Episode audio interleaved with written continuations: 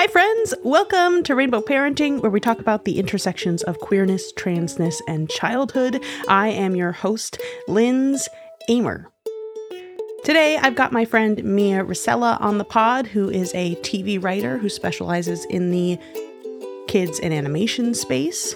We talk about their work, we talk a little bit about queer and trans representation in kids and animation, and a whole lot more. This is something that is extremely near and dear to my heart, so I was really glad that Mia could hop on the pod so that we could have this conversation. Since you all listening probably aren't all in the TV and film space, we tried to keep the inside baseball to a minimum, but I just wanted to go over a little bit of vocab before we get into the conversation.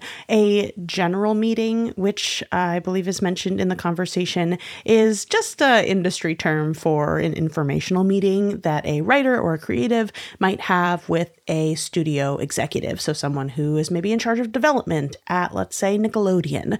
A writer might meet with them in a general. That's what we call it.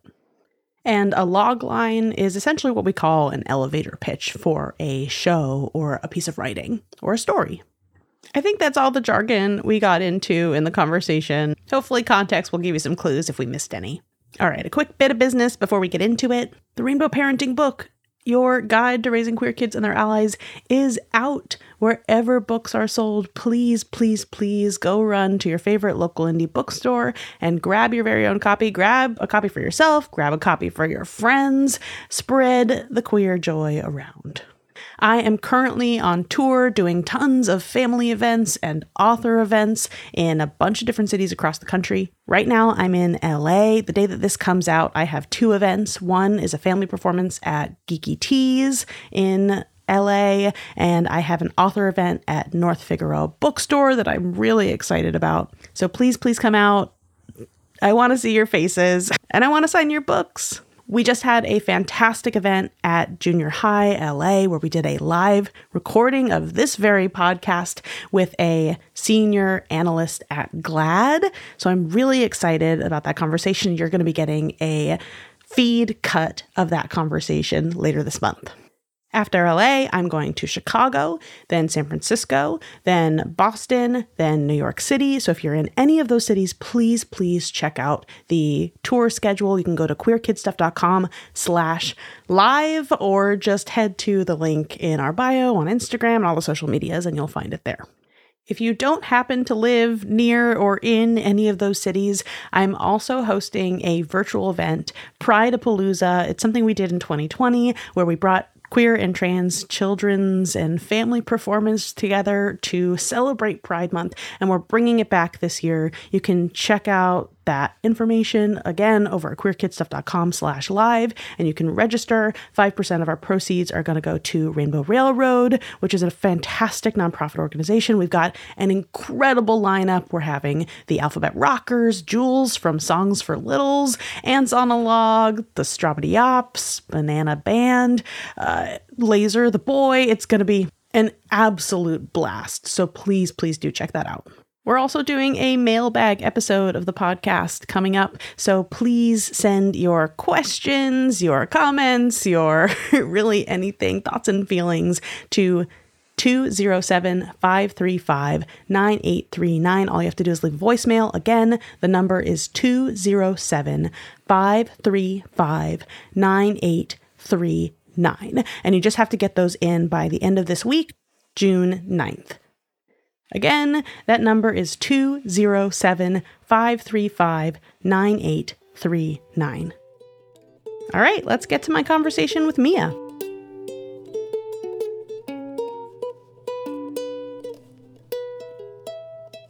right, my friends, I'm here with Mia Resella, who is a friend, and I'm so excited to have you on the podcast, Mia. Can you tell the good people who you are and your pronouns and how you identify? However you take that question. Yes. Well, thank you for having me. I'm also happy to be here and happy to catch up with you. Yeah. Yes, my name is Mia. My preferred pronouns are they, them. I will accept any, but I have a strong preference. And I identify as genderqueer. Amazing.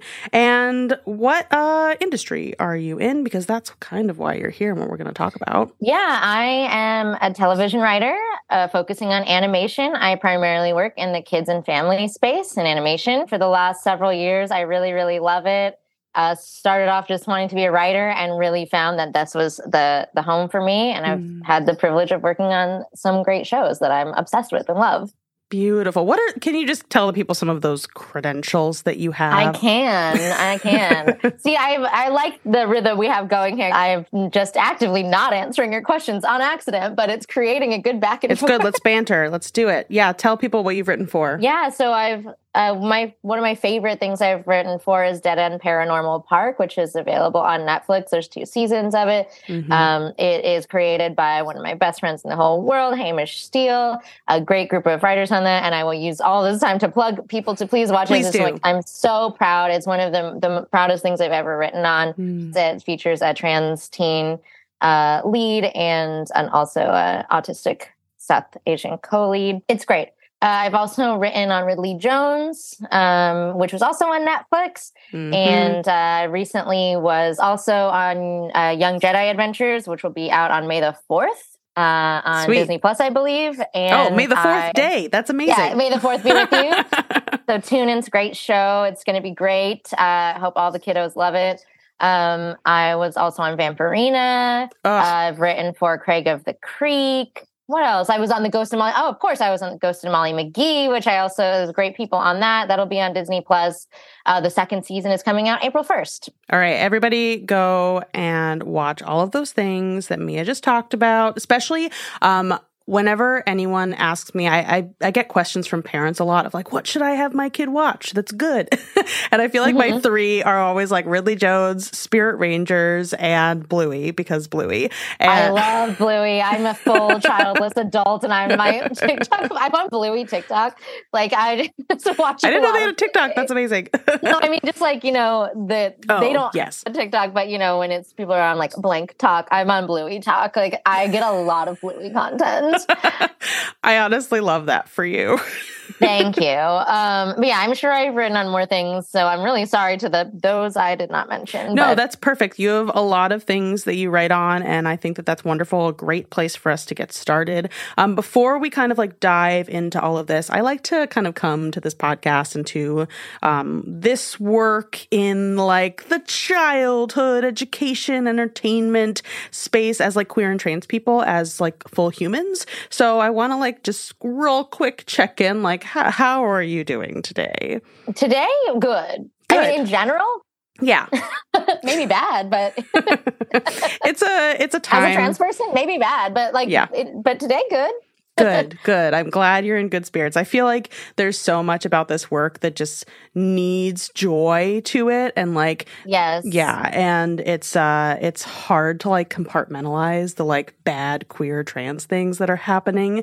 But I love being able to like create tiny little temporary bubbles for ourselves, and I hope that listeners can maybe come into our little joy bubble with us. Yeah. The thing, and I'm sure you know more than anyone, but the thing about writing for this audience and creating for this audience is like you really do care so much. So compartmentalizing isn't really something that comes naturally in the job description when you're writing for kids. I mean, most people, one of the things I like working about in this industry and in kids and family space is that most people are really mindful, and they know the responsibility they have. And it's not just a responsibility, but it's like this big opportunity. Yeah. So sometimes that can, it's so exciting, but sometimes it can wear on you when other things are happening in the world, or when you just feel like, oh, what can I do? Or when the industry's stagnating.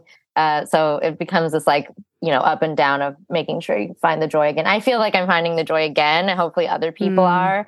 It's been really rainy in LA, but the sun is coming out. So maybe the sun's coming out in our hearts for all of us. We'll see. I hope so. So this is a great segue, because I want to, before we get into like specifics of your work, I want to just like mine a little bit into you as like a creative and like why children's storytelling and like why animation in particular for you. And let's answer that first. And then I want to kind of get into like your queerness and transness and how that informs it. And I mean, maybe you'll start answering that as you're going into it, but I'm curious about all of that. Yeah. I think, I mean, I can back up a little and say a little bit of my story, which might inform how I got into it. Which if anyone's taken a general with me, they've heard like a version of the story a million times. So I always feel like I'm being very repetitive, but it's just it's really what happened.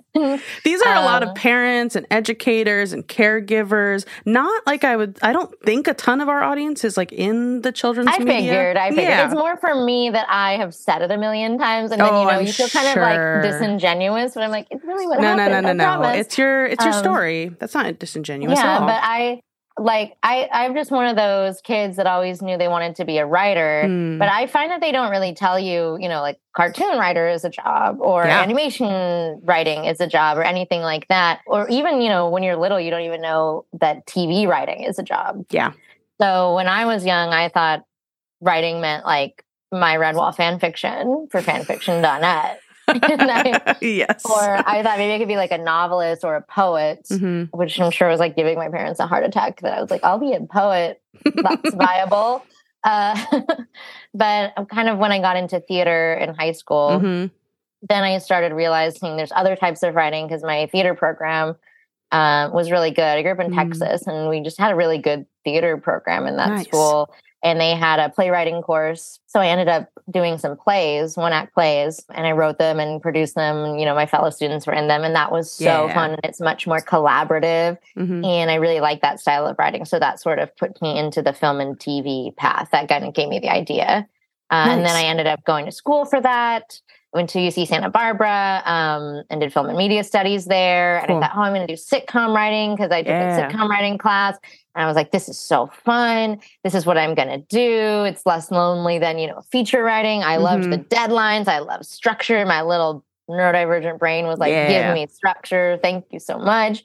And so I could kind of had narrowed it down, but I still didn't think about animation as a medium or kids and family space.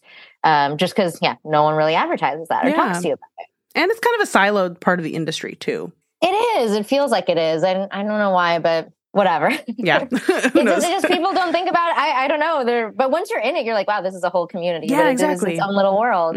But yeah, then once I kind of was out and moved out to LA to pursue writing and do all that, I ended up at one point working for this literary manager who represented the Roald Dahl estate. And so that kind of first started, I think, putting some pieces together in my mind of, those types of stories that can be, those are children's stories, but they're, you know, a little offbeat, quirky. Yeah. In your mind, sometimes you're thinking children's stories are like what we grew up with, that were all like curriculum, which is nothing wrong with that, but I'm not like an educator, so I didn't think about that. So I started to get those pieces together. And then one day I was at Disneyland because I used to have an annual pass and go all the time. I was like one of those jerks that goes all the time. I'm not a Disney adult. I would just like really like the record to show that. The record will show not a Disney adult. Working for Disney, I'm not a quote unquote Disney adult. Thank you. No judgment. I don't know if people in other states, if your listeners in other states know that that's like a thing. But it's a thing outside of California as well. Okay. Yes. But I used to go all the time, and they have this little theater, the Main Street Theater, and it's on Main Street, and it looks like it's not even something you can go into. It actually kind of looks like it's just a backdrop built for show, but you can go in, and in it is this little room that's playing all these old Mickey Mouse shorts. Oh, cool. Like Ub Iwerks, who's the animator who drew all those shorts, like Steamboat Willie era. Yeah. And it's like in a little circle, and I'm just surrounded by it. And I had truly an epiphany, and was like, I want to be part of the history of animation. That was it. It was very clear, lightning bolt moment. So I went home and I applied to grad school, which I did not originally plan on doing. I incorrectly thought that you had to animate in order to write for animation. So I went to animation school. A common misconception. But, you know, I Googled people's names, and then I was like, they seem like they went to animation school, so maybe that's what I need to do. So I did not need to do that, but it still was a great experience, as it turned out, once I got there, that yes, this is the medium for me. Looking back, I saw most of my scripts were animated or should have been animated, but it just didn't click for me, that my voice and the type of writing I want to do just happened to be very suited for that space and what that medium is. And people are always like, animation's a medium, not a genre, which is true. Yeah. But I feel that in the time that I've been working, animation as a medium is doing the genres that I like to do and care to do. And then especially working up to the kids and family question of it all, what I learned once I started working in that medium and working in that space, my first staff job was on Vampirina, which is just a great experience. An underrated Christny show. I love Vampirina. Thank you. I agree. I can only take credit for being on the third season, but the best season to my There you go. Just because of me. No, but it's a great show. It was a really fun time. I know my friends and I who worked on that, we just had a great time. Can you just do a real quick log line of it just for listeners? Yeah, of course. Good call. Vampirina is a show about a vampire family, and especially a little vampire girl. They're from Transylvania, and they moved to a block in Pennsylvania in the suburbs. It's incredible. So it's so fun. It is so fun. It's kind of like, you know, that Addams Family type of vibe, where it's like they're the odd ones on the street. Yeah. And it was so fun. I love monsters. The music is great. It's a musical, like many of the Disney Junior shows, like all my favorite fun things. And I just had such a nice time working on it. So I didn't know, anything about writing for pre-K. I would argue that show and most of Christny's shows are in the older end of that age range. So I would agree with that. Yeah, for people who do not know all the demographics, there's, older kids 6 to 11, and then there's the pre-K shows, and then we might call upper pre-K a bridge space. So, because pre-K age range is so much. Each year they grow, the difference between a 2-year-old, 3-year-old, 4-year-old, and 5-year-old is so vast. So I didn't really know much about writing for that when I got in, but I found it very natural. And one thing I did, I write for older kids and YA too. But one thing I did appreciate with that first job and realized the kids and family space was a really special place is you do have a huge opportunity to reach people in such a beautiful way and be there before basically they get all messed up negative messaging. And so you have a huge responsibility to make sure that you are not damaging them in that way. And I think that's really special and meaningful. I think it's a great place for analogy. I think it's a great place to just make people feel seen and warm and welcome. And it's a really challenging space to write for as well, because it's a really discerning audience. Kids are so smart, and I think they're really emotionally complex, but they also don't understand complex ideas like time. So it's an interesting combination of what to write for, and you're kind of forced to really boil things down into the most succinct little droplet of concentrated flavor. Like I think of when you make simple syrups or coffee concentrate. Yeah. You just got to boil it down, because it can't really be about a lot of superficial things. It can't be very elliptical. I find a Marvel show, for example, could be very ... elliptical, imply this or imply that, and kind of make the audience imagine. But in a younger space, a pre-K space, you don't really do that. You are very clear, and yet you have to be entertaining and funny. And also do it in a very short amount of time, right? Because a short amount of time. A lot of preschool shows are only 11 minutes, whereas most writers in comedy and adult spaces are writing either half hour or hour long shows, which is it's just such a different skill set. Yes, truly. So it is, that's another part of the boil down. It's sort of I think picture books, for example, are really, really beautiful medium too, that are, I consider where all the, modern artists are and contemporary artists in my mind, because I love going to a contemporary art museum. And then I feel I often get the same experience reading a picture book. Yeah, no, for real. And it's wild, because I've talked to picture book authors on this podcast. And also I am both a screenwriter in kids and animation, and I've written a picture book. And I find both mediums extremely difficult in very different ways. And I actually find picture books harder, because I think my brain just makes... It comes out in dialogue and script form a lot easier. That's how I am. Than picture book, which is I think a lot closer to poetry. And that is... Agree. That's really apt. Yeah, it just takes a lot longer for like ideas to form in that way. But yeah, both mediums that like seem like they would be easy, yes, but are actually... A lot of people are like, because it's so simple, exactly, that people think it's easy, but simple is one of the hardest things you can write. Exactly. Like it is very, I'm not a very talented technical artist. I have like no, even though I went to animation school, I just want the record to show that I don't think I'm a good artist. But I think that's important too, of like not taking the pressure off of yourself to like be like quote unquote a good artist and like let yourself be messy. I could never be a working artist, I will say, like a professional artist. I would not make the cut, but I do love abstract art, and I feel like so much of abstract art is what we're doing in picture books and in writing 11 minutes. It's very like, when I explain abstract art to people, I'm very like, it's the triangle, but the triangle and the square and the, but like it makes you feel something. It tells a little story. Mm-hmm. It reminds me of, you know, when people do like rough storyboards for animation and they start off like, it's just these shapes and they're evocative and they can tell a story in the most minimalistic way, but still be really cool and colorful and fun to look at. Mm. So that's kind of how I view that. And the other thing I learned, and this is for the older kids too, is like I kind of was thinking back on what are my favorite things and the things that have had the most impact on me. And no matter what show or book that I read as an adult, it really will never have the same effect as something I read as a kid. Yeah. The way that you care about it, like nothing will ever make me feel the way I felt reading Calvin and Hobbes, for example. It's profound. And what a special part of the industry to be involved in. Because like obviously I watch so much TV and I am an adult and I like these shows, and it's nothing against any of the shows I watch. I'd love to write for many of those shows. Yeah. But there's something that I think is really special about being that to somebody else and being that thing. Like when you're a kid, the way you latch onto a story is so different and formative. Yeah, I agree. I just like think of like the stories that like informed me most when I was a kid. And like, those are things that I come back to throughout my lifetime. Like it's not just something that like I watched then, like it's something that I like, that I find comfort in as an adult because like I'm, you know, giving something to my inner child. Right. And then like, also like, hopefully I'm going to be bringing that to my future children. And so like there's something that's cool, I think, about kids media in that it's like, you know, kids media is a misnomer.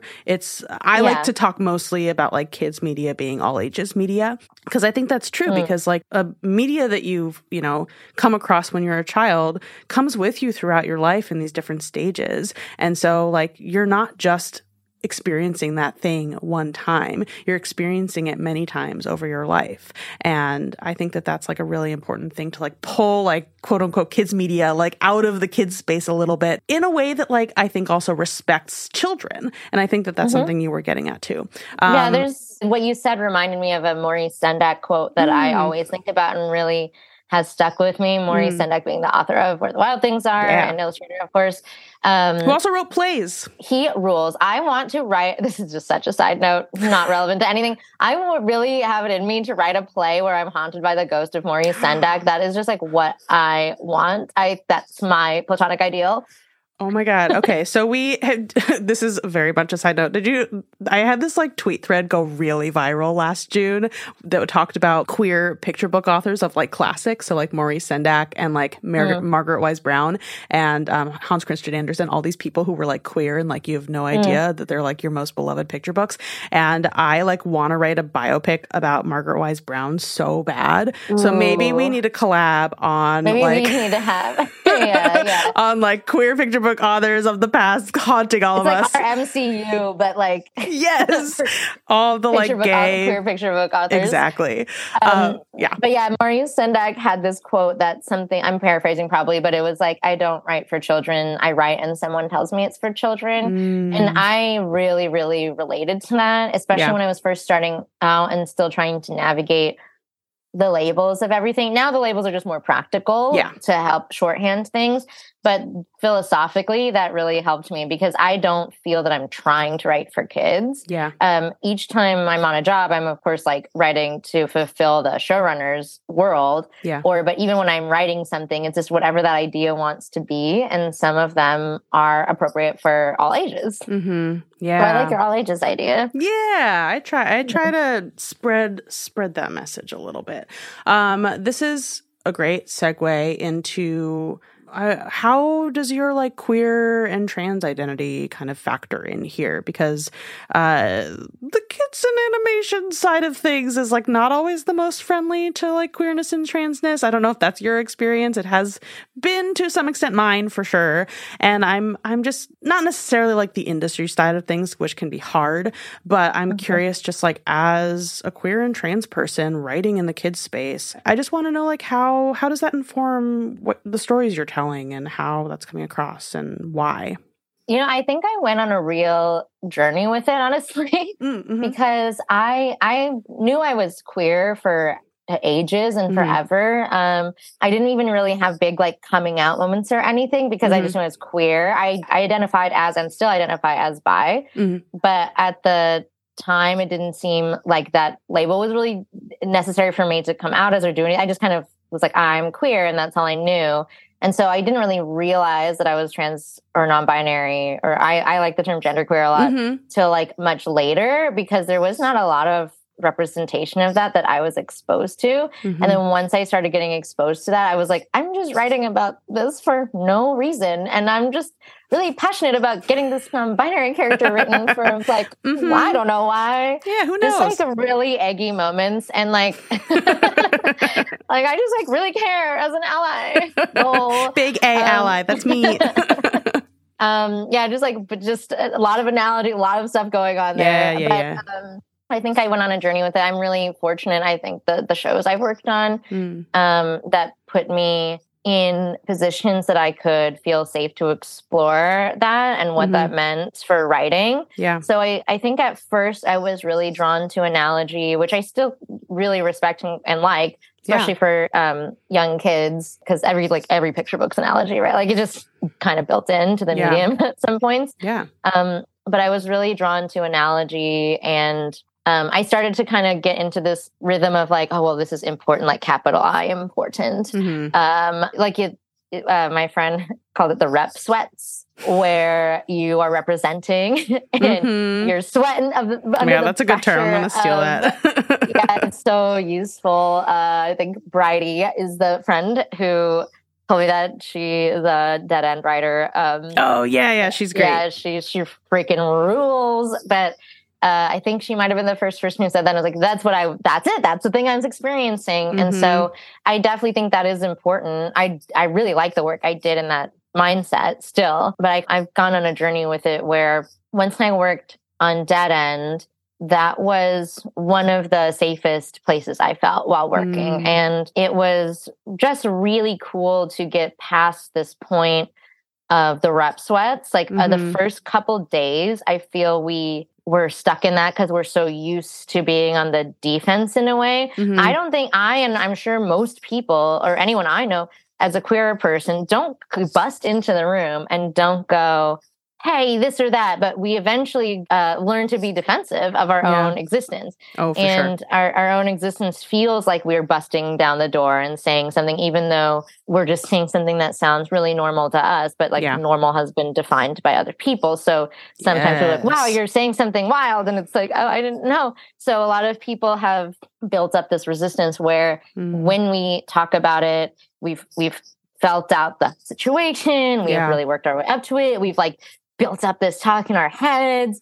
We're ready to defend just a basic concept. And so it was a really like groundbreaking experience to write on Dead End because I think all kind of came in with that and got past that in the first like day or two. Amazing. And then we're able to just write like full integrated human beings. And so that was really, really a special experience for me. And I think after that, I did start to write a bit differently where I'm like, I'm just going to be me. Yeah. And I really want to write stuff that I just like.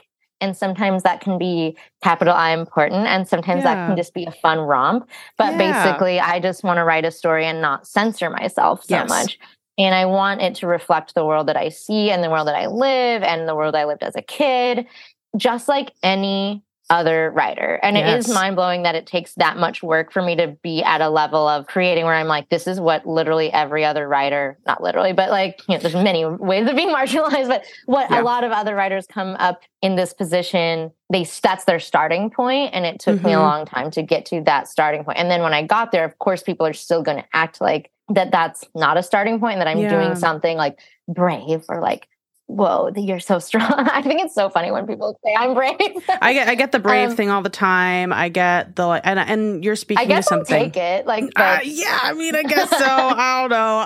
I get like annoyed by it at this point because I've heard it for so long. Whatever. Yeah, I guess I'll take it. What the thing that you're speaking to that's really like catching me is this is how other writers just write. Like they can just be themselves and don't have to censor anything, and you can integrate in anything you do. It doesn't matter if you're in a room of like all queer and trans writers. Like that would be a bonus, but like I think that it's interesting as someone who like went into the kids in animation, like kind of like TV film industry from doing my web series, Queer Kid Stuff, that is just like, bang, in your face. This is who I am. This is how I'm coming into the industry.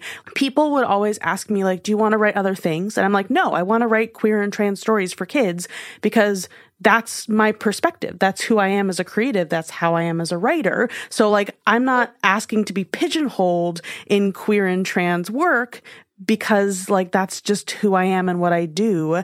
And there just isn't enough work available for me to do that because it's so marginalized within the space. I mean, it's sort of just like in any aspect of our lives, the way the different letters of, you know, the alphabet mafia, like interact is like, especially when you do first come out, it is like a very big part of what you're talking about, but it's essentially is just integrated. Yeah. So now I'm so lucky that I feel that comfort of, it's not all the time, right? I have to stay strong on it because, you know, you'll go up and down with what you're exposed to and what you start to feel like this is a lot. Maybe I am too much. And, you know, so it's a journey still, even after you get past that point, but like, it just feels that, the way we're integrated, like, I'm just a queer writer. So anything I write really is going to be queer. Yes. I am a queer person and that's part of what I'm expressing in my writing, but I'm not now trying to do it.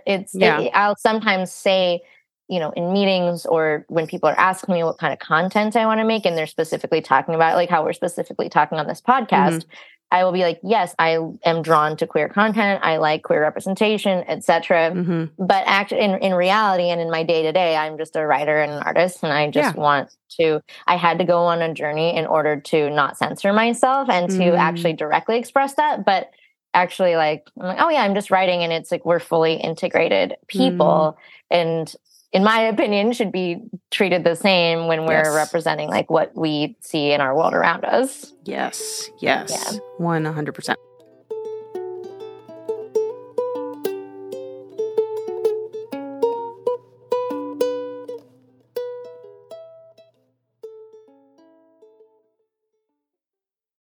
Listeners, I'm so sorry. We usually have a word from one of our sponsors here, but there's a situation developing in the studio.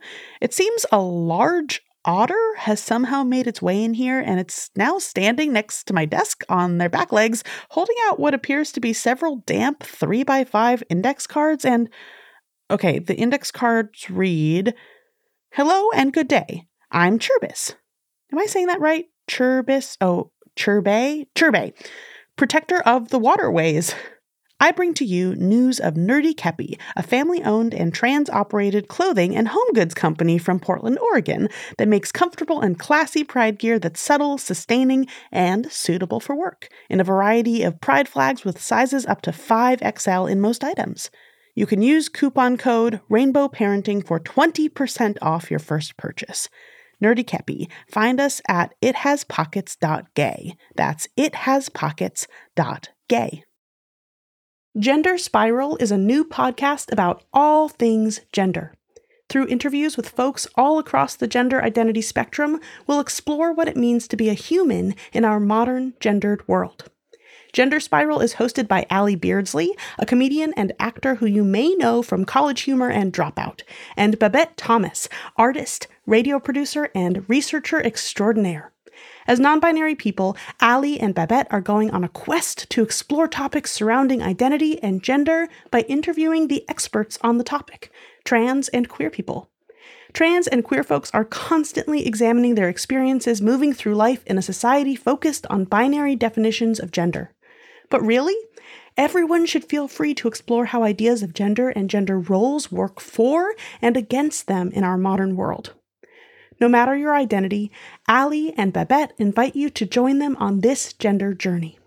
Check out Gender Spiral every Tuesday wherever you listen starting June 6th and go to patreon.com/Gender Spiral Podcast to support the show. Come spiral with us.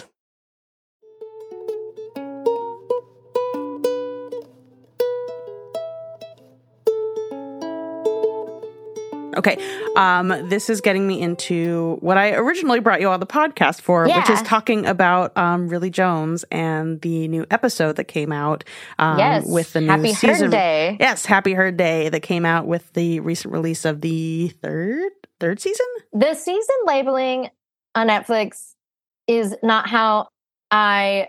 not how when I was in the room we were referring to it, because sometimes the drops are different. So I am not sure what it is called. Because I know on Netflix when they just drop different times they drop it, they'll call it a season, even though maybe that's not what we originally called it. The final season of Ridley Jones. Because it might be season 5. Okay, yeah, I'm not sure. But in my mind, it's not season 5. The final one on the drop down, the latest one, there's a new episode that you co-wrote called Herd Day, Happy Herd Day, and it features a character named Fred, who's a bison, very, very sweet character, who's been around for the whole series, right? Yes. Yeah, from day one. That was, one of the original characters in the ensemble that I know even from, the pitching days, Chris had come up with this ensemble, and Fred always was there and is non-binary. And on Twitter, people are like, non-bisonary. It's incredible. I've never said it out loud. I just wanted to see how it sounded. It worked better than I thought it would. Yeah. And when I read it on Twitter, I'm like, there's no way that word works. But I said it, and it came out. It does something for me. In that pilot, Fred is introduced as having they, them pronouns, and they have a little scene about it, and Ridley, the main character, is like, oh, is Fred a boy or a girl? And they're like, they're just a Fred. And then that's it. So it's from the very first episode, Fred has been there. Yeah, that's incredible. And I love that Fred has been allowed to be a full character throughout the whole series and there. And it's not just I think that there are a couple of tropes that have come up in non-binary representation, particularly in preschool content. The old bison trope. And some of those tropes are fine. And some of them what are the tropes that you notice? I actually want to know. The ones that I'm seeing for the most part. I mean, can't be a human non-binary person. Okay. But which Fred falls into, but I'm going to give Fred a little bit of a pass because written by... Also, most of the characters are not human, I guess. Exactly. It's in a show that where most of the characters are non-human except for the one lead. So I think that that... I do think there is a trope where it's there's all humans and then the weird one is it's the alien, and the reason that they're non-binary is because they're an alien. Yeah. No shade against Adventure Time, but no shade. I relate to the alien the most. Regardless, 100%. So. Love Adventure Time, love BMO, the robot non-binary character, but it has kind of become a thing, it's gotten repeated. That is it's fine when it's once or a couple of times, but when it becomes a trope that ends up telling kids that non-binariness is not something that people can be, that's when it becomes a problem. But I give Fred a pass on that one in particular because of the world of the show. And then the other trope that I have a lot of problems with is the, like, one character showing up who's non-binary, who just, like... Oh, you mean, like, the very special episode? The very special episode. Yeah. Some of which I've written before. Yeah. I have been hired to write those episodes. That's what you get, and we'll take it. Exactly. You know? I'll take the money. But it is not the preferred way. Yeah. Exactly. And Fred is a wonderful exception to that trope because Fred is a main ensemble character throughout the whole show. So yeah, but the reason why I wanted to talk about that episode in particular is because Fred in that episode comes out to their grandmother, right? Mm-hmm. As non-binary. It's by Cyndi Lauper. Oh, amazing. I love that. Okay, so can you just, like, talk a little bit about writing that episode and how coming to that scene and, like, how you wanted to approach it? Talk to me about it. Sure. And I'll try to, explain or give context to the episode in the show for people who haven't watched it. But if I forget, just stop me and be like... For anyone listening, that really insular comment they made was referring to this, because sometimes I cannot hear it. And I also want to say, you mentioned that I co-wrote it, but I want to make sure to be clear also that I didn't. So the story was actually a story Chris had ages ago. Mm-hmm. And I was actually off the show at this time. So I was staffed for a while, and this was past the point where I was on another job, but was invited back for this episode. Mm. So I co-wrote it with writer Jen Bartikoff as well. Awesome. So I just want to make sure I'm not taking credit from all the other people who wrote it, but I did. Shout out to Jen Bartikoff. We love Jen. Yeah, so much of it in the story especially came from Jen and Chris, but I'm obviously so happy to be writing it with Jen and to come back and be in that world. So it's a very fun episode, but that was just me being guilty. That was just me doing a disclaimer where I'm, like, guilty for taking credit for anything. No, please take credit. I mean, there's a reason they brought you back for the episode, right? Yeah, I assume because they don't hate me, and they were like, this is a good idea. But it was very fun. So the episode, like you said, Fred is a character that's always presented as non-binary in the show and uses they them pronouns, and is also voiced by a non-binary performer as well, Iris Menace. Yes, a very great performer and voice actor. I love Fred's voice. Yeah, I think it's, like, perfect for the character. But Fred has been, out to their friend group, but hasn't seen their grandma in a really long time. And last time they saw their grandma, they used a different name and pronouns. Mm. And so when they go back for this herd day, so Fred's character is very, like, I'm tough. I want to lead the herd one day. And, they're like a cute little bison. So it's that kind of cute, tough character. They're the foil character to, like, the really kind of prissy character who's a princess. And then Fred is like, I'm going to be a leader in this different way. Mm-hmm. And so they're excited to go to this herd day, which is kind of like, I guess, a coming of age kind of thing for their herd. And they're going to lead the herd. But because they haven't seen their grandma in a while, the grandma actually knows them by another name. I will say the name because we say the name in the episode. Okay. But it was a very delicate thing to address because, dead naming is obviously a thing that you have to be really careful about. And it's like, do we want to express this? But in my experience, too, like, it's really individual. Some people, if you're an outsider from the community, just don't do that. But within the community, I've noticed individually, like, some, like, I didn't do a name change. Yeah. Some people will tell me. So it's yeah, I don't consider my, like, quote unquote dead name to be, like, a dead name. It's like I shortened my name, but, like, I still say it as, like, a reference sometimes, and, like, it's on the internet. Like, very inside baseball, trans community stuff. Inside baseball. Like, within the community, there's that. But outside of the community, like, we don't want to lose any nuance. And so it's really delicate to... we don't want to hurt anyone or harm anyone. This idea that someone's going to be, like, dead naming somebody. But when Fred does show up, their grandma does say their old name, which is Winifred.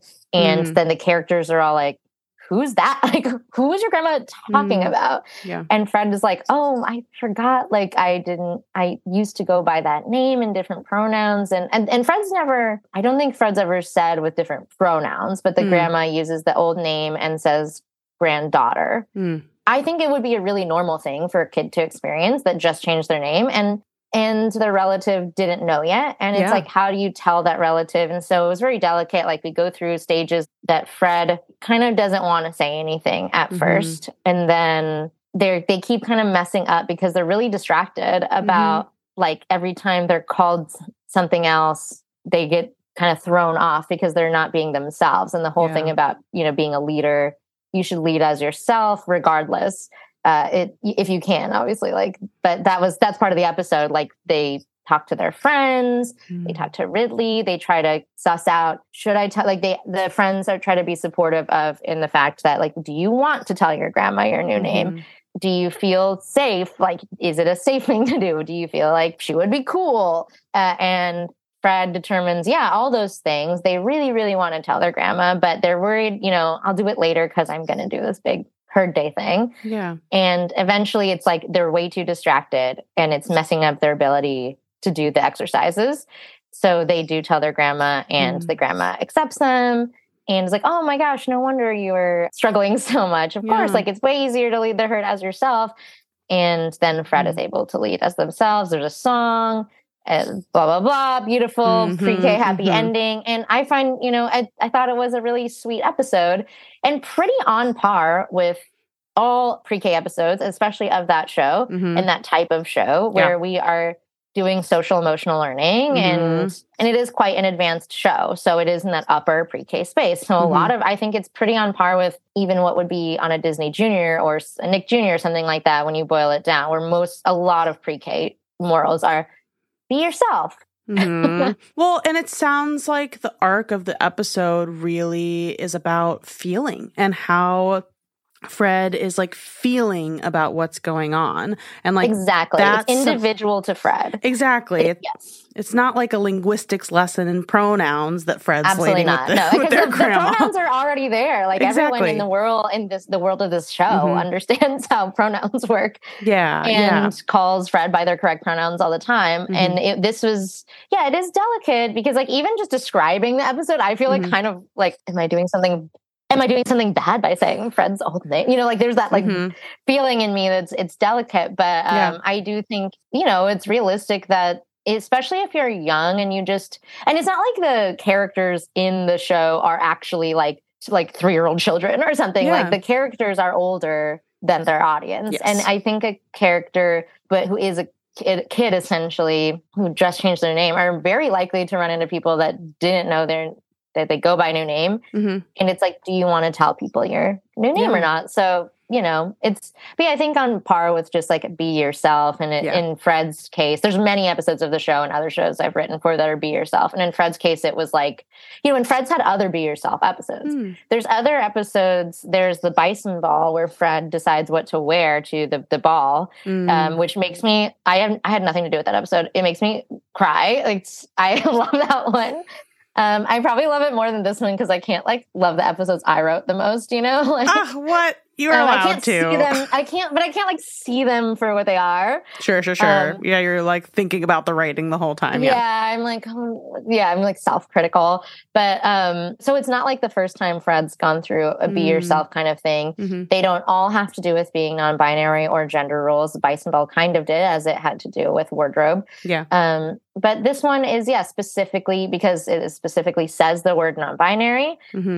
Which is rare in preschool to actually say the word. Yeah, I think that was the huge thing is that they actually said non-binary and there was some specificity to it with the name and saying, oh, I'm not a granddaughter, I'm a grand Fred, which I thought was cute. I'm positive I didn't write that line because it's so cute. I'm being so self-critical today. I don't know what's going on. Take the credit. Take it. I don't know, but somebody put that in. I thought that was really cute. So it's just the specificity. I think that's the new thing, even though... Fred did even have some specificity in the other episode. It's really not a linguistics lesson, as you said. It's just Fred going back home for the first time in a long time and being, you know, not even a different person, but sometimes, I mean, for older audiences, you've had time to become a different person. But, you know, just some things changed and they're nervous about telling their grandma something. Yeah, absolutely. And like the like arc of the episode that you're describing is like, those are exactly feelings that I've had when I'm like, you know, after I came out and like had new pronouns and like, I'm like, do I want to talk about this with my parents? Is this a thing that I like going back and forth about like, you know, do I like start saying my name is this instead of of this and asking people to do. Like, these are all, like, really big emotional, like, decisions that, like, queer and trans people make a lot. And I think that, you know, framing in a way that a preschooler can understand is, one, not as hard as you think. And I just love that Fred can be like the role model for like developing empathy for a trans person going through that, like those like emotional like currents, right, of that experience. Yeah. I feel like you're getting a little verklempt. Yeah, I mean, any like non-binary representation that's like good in the kids in animation space is, I mean, it just gets the feels. It's really important to me. It gets to the feels. It's important. Yeah. Yeah, and kind of like in what you were just saying, that there is a complexity to the journey that you're describing that you went through as presumably an adult or. Older than Fred. Well, I mean, certainly it's hard older to tell than Fred. Those characters are, because they are technically like all really old, except for Ridley, because they're like museum exhibits. Yeah. But on Twitter, there was a lot of backlash to the episode. Yeah. And there was a lot of good things. There was some really positive attention. And then that usually is what causes the follow-up backlash. Right? I know it well, yes. And somebody will post it somewhere and make a coordinated attack, which makes no sense because it's just like you're getting singled out, but it's you're doing something that's, yeah. Maybe the specifics of saying the word non-binary is different, but like a lot of the stuff you're doing is on par with what's happening in many other shows. Mm-hmm. But one of the arguments I would see a lot is like, this is too heavy and not appropriate for like young audiences. Young kids are not really worried about this. Mm-hmm. And I think like the end of what you just said about exposing people and them having empathy for that is probably maybe more relevant of a thing, because to me, it took a while to figure out my identity, and I'm sure it's always going to be fluid and changing in a way. Yeah. But it's the exposure to it that is very helpful. Yes. So I don't even think it's necessarily about, does a child relate to the journey, like, for example, of what you just described. But for a child to be exposed to that, some people might feel that. And, you know, like me, when I was exposed to that kind of stuff, I'm like, oh, I'm really drawn to that, but I just like don't really know why. Yeah. That helped me. But even if it didn't like relate to me directly, I could still then see and be exposed to that. Sometimes people change their names. Mm-hmm. I mean, people change their names for a variety of reasons. Sometimes people might go by a nickname or change their name because they got married and they want to change their last name. Mm-hmm. And so this is yet another example of somebody changing their name. And so the people online going, you know, this is too heavy for a little kid. The emotions we experience going through that as like real humans may be heavy and nuanced. I don't think that what a child is experiencing watching the show is particularly heavy. I think so much of writing this type of pre-K show is about empathy and modeling empathy. Yep. Yeah, and I would challenge all of those people to actually watch the full episode.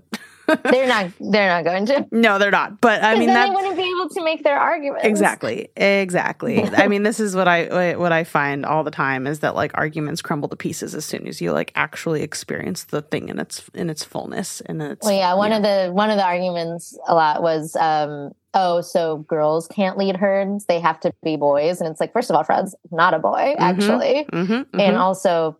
In the literal scene that they're complaining about, the grandma is a leader. So it doesn't really make sense. So, you know, context is important. Yeah, truly. I'm really curious because, you know, there's such a separation between like someone on like the back who's like writing an animated show for kids versus like I mean, there's so much to like animated shows getting made and then like actually going out to an audience and like a kid experiencing your episode that you wrote, and like the two people on kind of like the other either side of that screen, right? So like I'm really curious what you would say to a kid watching like that specific episode of Ridley Jones. Ooh, I mean, I guess that's hard to answer, because the way that I've talked to kids is by just writing the episode. A lot of times I find it's easier to tell a story than, especially to kids, it's easier. And to me, my little autistic self, sometimes it's easier to hear a story. Like I don't know what the emotion is. So it's easier to speak through stories in that way. Yeah. So I feel like we did kind of say what we wanted to say to kids watching that. And it's just about, some people want to go by, sometimes you feel better when you change your name. Sometimes you feel better when you dress a certain way. Some, or not even just to you, but it's like, yeah, some people go by they, them pronouns. Literally, that's it. It's really not complicated. I don't know what I would really say. Is there a question you would ask that kid? I would love to ask kids, like, what do you feel like? What would you like? Do you like your, what would you like to be called? And what do you want to go by? And they're probably going to just say whatever they already go by. And that's fine. Mm-hmm. But I would love to be a presence for kids that actually just asks them to be polite and caring, I think. These are really hard questions because I've never thought about this. And I don't interact with children that much, to be honest. I have my children I'm related to, and I've done some like volunteer work with kids like way in the past. And it is a trip to talk to them. They're such characters. They're really smart and wild. Mm-hmm. But so I don't know if I really know how to talk to them other than to, it's like the balance of talking to them like they're adults, but also also not doing that in a way that's putting too much on them or being too heavy in a way. Yeah. There's a fine, it's more like I don't want to tell kids something, but I would love to, if I was in person, just listen to kids. And that's actually why I did volunteer work in the past was because I'm a childless adult and I write for kids. I thought it would be healthy and good to interact with some kids. Yeah. So I did this very, very short-lived stint where I was volunteering with 826 LA, and they provide like storytelling and creative outlets for kids. They're super cool. I was too disorganized to keep going, and I'm sorry to them wherever they are. But it was really fun, and kids are so creative. But I think, just listening to kids was what my goal was, and asking questions. And I'm kind of working on, you can like tell I'm a therapized person because I'm kind of working on that, how I talk to like my friends, my adult friends too, is by asking more open-ended questions and wanting to be really present and listening. And I think like some kids, we just aren't asked those kind of things. And if I didn't know a kid, it's not like I'm going to ask them a bunch of queer questions. It's just like if it comes up and not being weird about whatever they say, basically, is the whole goal, is to just, for that age group and that subject matter, there's a little bit of normalization happening, which is still, I think, important. Yeah. In my other work, I don't feel the need to normalize or focus on that as much as I used to. That's part of like the graduation I've had of how I'm writing, is that I like being queer, so I don't need to be quote unquote normal, or nor do I want to be. I just want to be myself. Yeah. But I think in terms of just basic stuff like normalizing, calling a kid what they want to be called is fine. And I've never met any kid who's going to keep on doing something for just like spite. That like it's not like I don't know what the fear is. I have no idea what the fear is. Like I don't understand it. But I think I would just, I like asking kids questions and listening to them. I find nobody really listens to kids. I think I have a lot more energy to do it since I'm not a parent. So it's not like a slight on their parents, because they listen to them all day and they have a very different role than me. Mm-hmm. But if me coming in for a short amount of time, like I love hanging out with my nephew and hanging out however he wants to hang out. Because I'm not like tired yet. And I don't have to like cook and feed, like do all that stuff with him. So just existing with them and being like really accepting and listening presence is, I think, what I would do. But for older kids, it is like when you're asking like, oh, what do you want to say? It's hard to articulate because it's more that the way I'm saying it is just like, I exist.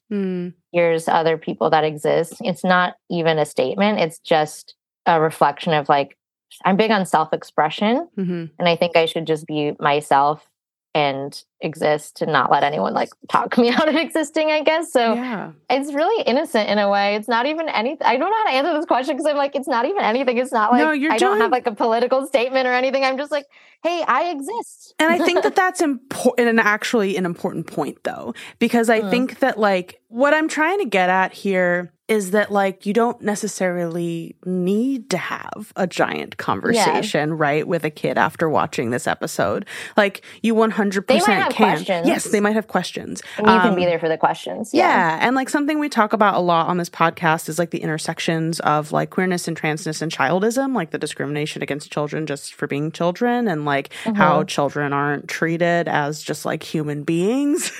And I think you're definitely getting at that. And like that's a really important part part, I think, of making work for kids is respecting that they will understand what you're trying to tell them and respecting where they're at developmentally and being able to communicate in a way that they can process, right? While also not underestimating what they can understand. But yeah, like I think the thing is that I'm not an educator.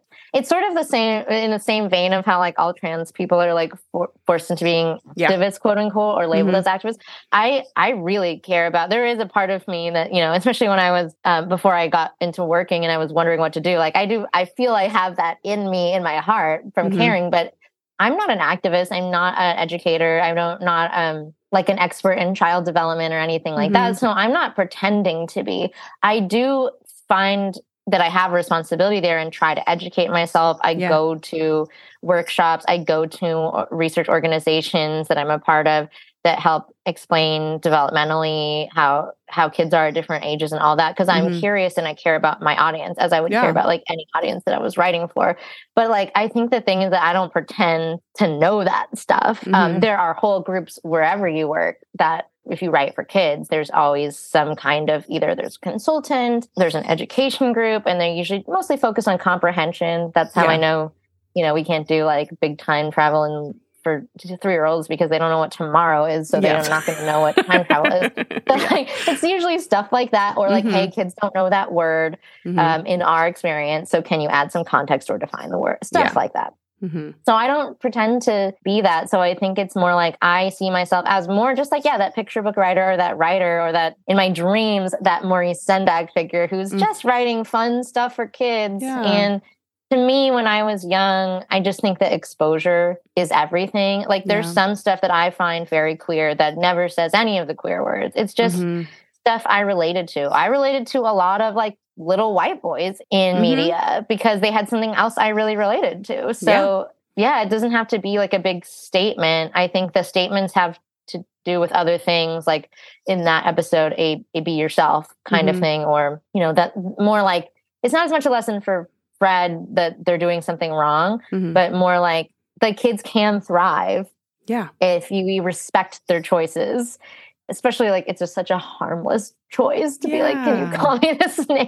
So I don't know. I guess I wanted to say I'm not an educator. I don't pretend to be an expert, even though I do know a lot more than I did because I feel it's important. Like I know that at the age of 3, from what I've been told, people should be encouraged to look this up on their own. But like that's when you start forming identity, a sense of identity. And so that is actually a really key age range for kids to be exposed to that. I really related to a lot of trans stories and I was exposed to some trans representation in media as like maybe a teen, but the concept of non-binary was not familiar to me at all. If I felt like I was trans mask or something, I probably would have figured that out like much earlier. That's what I was but like as a kid, is that like I like presented like pretty trans mask. I didn't feel that I was a boy. I'm not a boy. I don't feel that I was. Sometimes I'll say that for fun, but like I because sometimes it's fun to be a boy for play, just funsies. But if I really felt that that was it, I probably would have figured it out much sooner. So it's just, and I think there's as many ways of being as there are people in the world. So all you do is like expose who you are, and then that gives someone else who might be similar to you something that, like, oh, cool, like I'm not alone, that exists, and it starts you on this path of like you can just see what you're drawn to. And there's so many types of media that I feel I related to in that way for like various parts of identity. With queer identity, it's a huge thing because you're so underexposed, but really it's for anything. Like when I saw Max and Where the Wild Things Are, I was like, I like that. I don't know why. And it's not because he's a little boy. It's because he's a little monster and I am a little monster. And like, I like that. It's something really authentic to kids. Oh, I love that. I rambled so like no, the rambling is perfect. What is this podcast? I'm just like rambling because I already know we know each other and I'm just like do. You're doing great. We're gonna start wrapping up. Is there anything that we didn't cover that you would like want to talk about, especially to this audience in particular? I do think that I'm trying to be really positive, obviously, because I've had good experiences, but I do think I don't want to be like toxically positive. I think it's worth acknowledging that everyone's having a really hard time right now.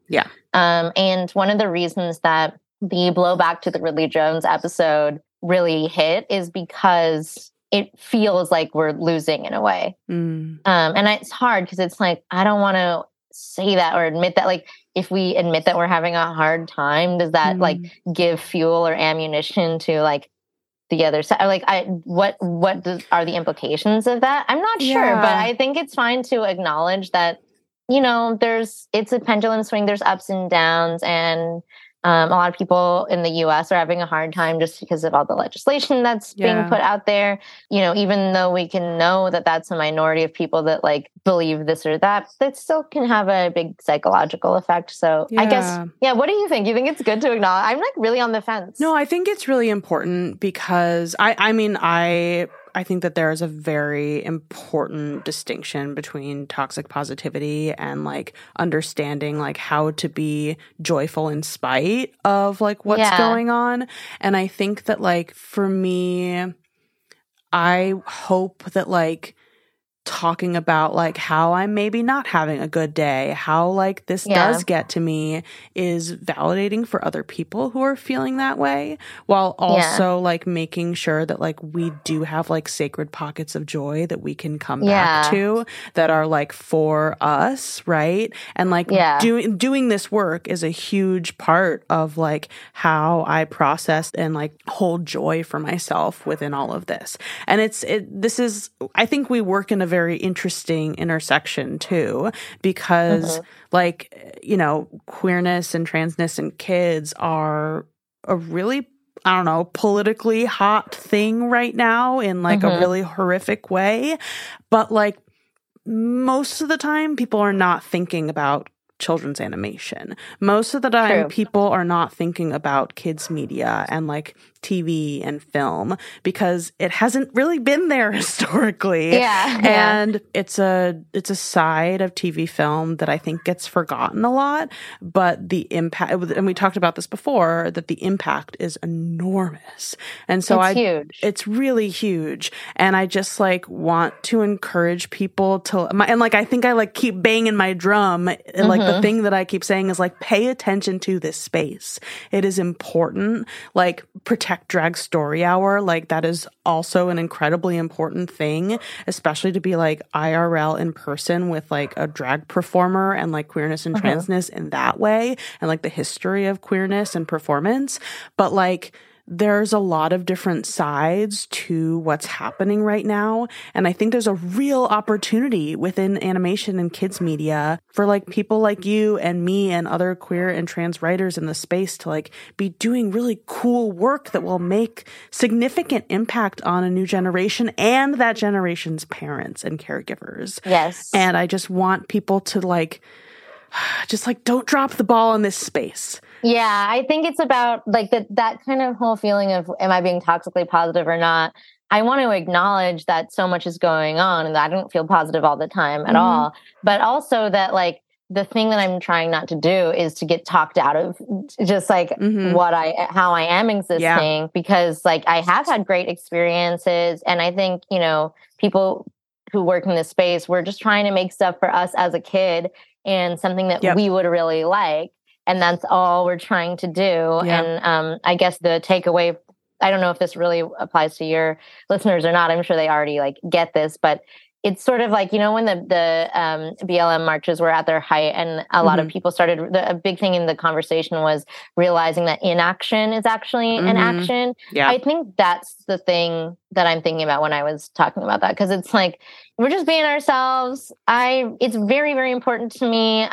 You know, there's a lot of depression and issues that can happen when you're not able to be yourself. And so it is obviously like politically important in that way, but also just, I think I would like people to realize that anytime there's not that queer character or there's not like even erasing non-binary people from history is a political action. So any kind of inaction or erasure is an action. It's just as political to like put a straight person in something as a queer, like you've made a choice, even though you don't think you've made a choice. So I guess that's the thing that I would add, you know, it's not any more choice than what is happening. Yes. And I think like, I'm sure there are some children's media professionals who do listen to this, and to those people, I think the day to day of like being creatives in this space who are also queer and trans, for me, the no's are just like hitting a lot harder right now. I don't know about you, but like we've been trying to get shows made and like I freelance and like try and do work, and like the no's, and this is an industry full of no's, right?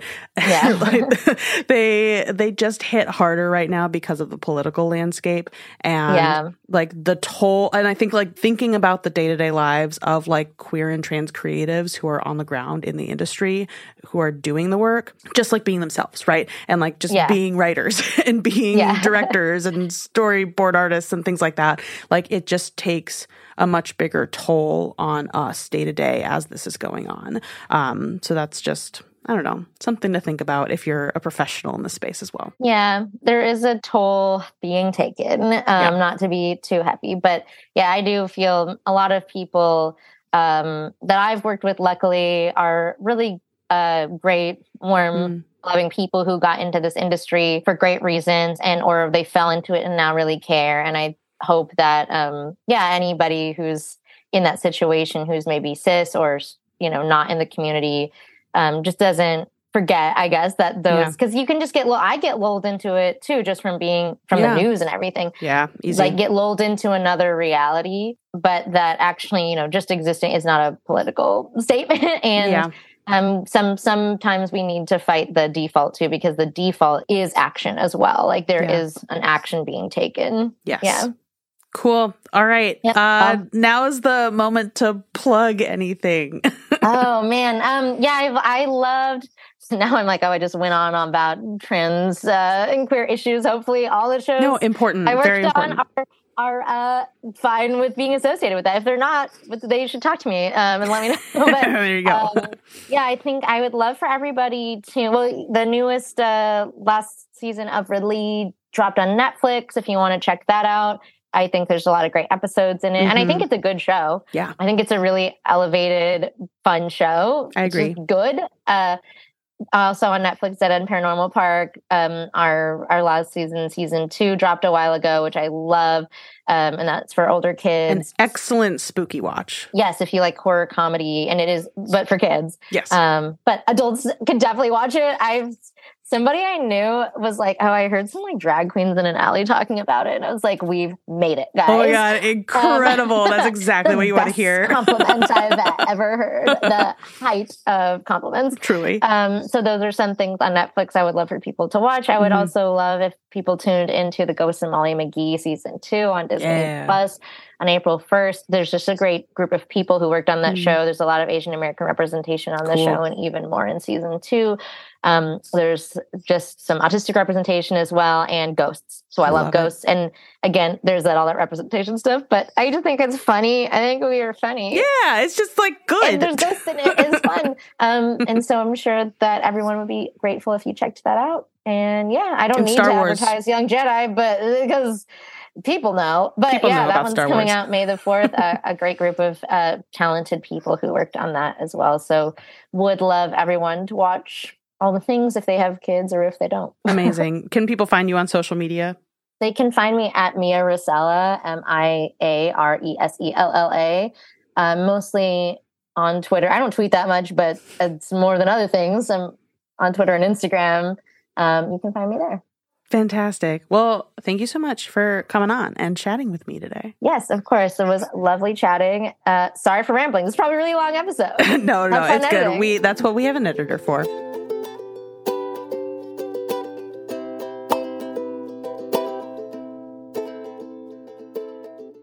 All right, there we go. That was our conversation for this week. Don't forget, throughout June, we have episodes coming out Mondays and Fridays. So you're getting double the dose of Rainbow Parenting every week. So look out for our next episode coming up this Friday.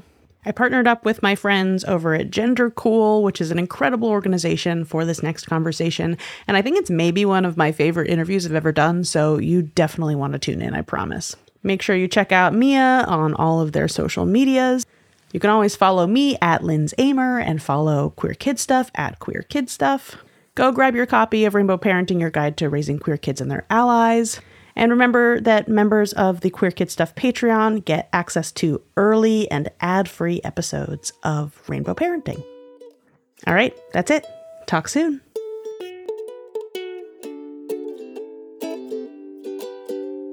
Rainbow Parenting is hosted and created by me, Lindz Amer. It's produced in partnership with Multitude and is edited by Misha Stanton. The theme music is by Amanda Darchangelis, and the logo artwork is by Abe Tenzia.